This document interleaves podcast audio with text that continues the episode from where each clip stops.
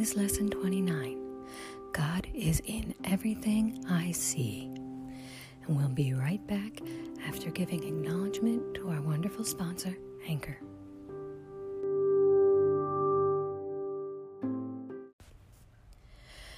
And we're back. God is in everything I see. The idea for today explains why you can see all purpose in everything. It explains why nothing is separate by itself or in itself. And it explains why nothing you see means anything. In fact, it explains every idea we have used thus far and subsequent, one, subsequent ones as well. Today's idea is the whole basis for vision. You will probably find this idea very difficult to grasp at this point.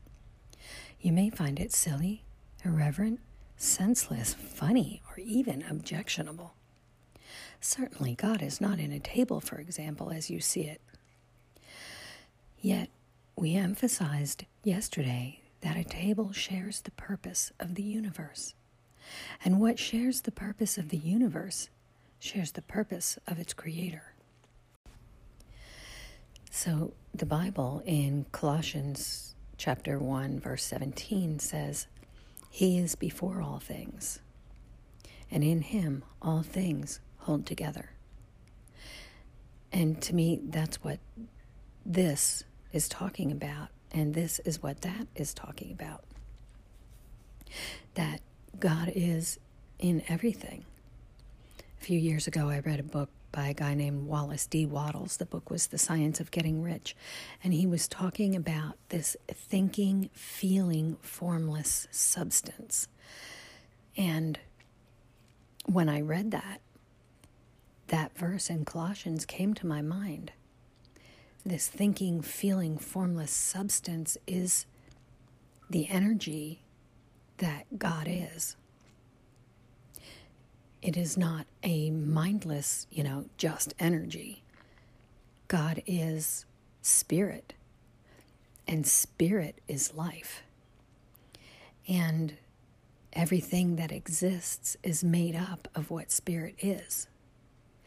Going back to eighth grade science class, where we learned about atoms. There's the nucleus of the protons and neutrons, and then there's the electrons that fly around the outside of it. There's more space in an atom than there is mass. And that space, that energy that holds the atoms together, that is God. And so everything that exists is within and made of God. So, continuing now. Try then today to begin to learn how to look on all things with love, appreciation, and open mindedness. You do not see them now. Would you know what is in them? And looking at things with the open mindedness will allow us to see within them the love appreci- and appreciation. Nothing is as it appears to you. Its holy purpose stands beyond your little range. When vision has shown you the holiness that lights up the world, you will understand today's idea perfectly. And you will not understand how you could ever have found it difficult. So once you know something, it becomes easy. And then you're like, wow, why didn't I ever see that before? It's perfectly obvious. So our six two minute practice periods for today should follow a now familiar pattern. Begin with repeating the idea to yourself and then apply it to randomly chosen subjects about you, naming each one specifically. Try to avoid the tendency toward self directed selection, which may be particularly tempting in connection with today's idea because of its wholly alien nature. Remember that any order you impose is equally alien to reality.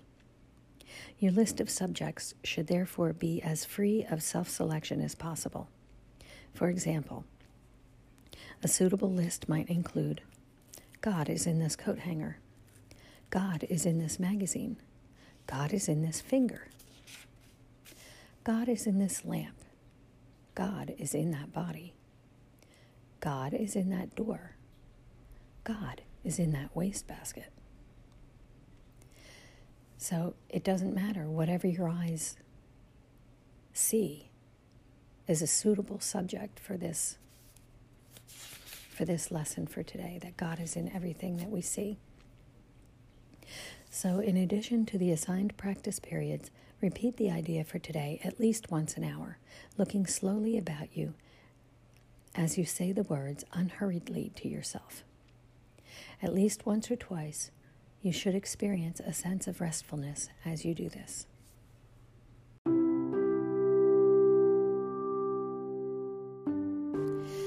So, yes, God is in everything we see because God is what everything is made of.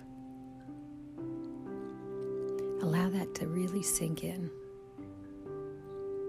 and see God in everything you see. Many blessings. Namaste.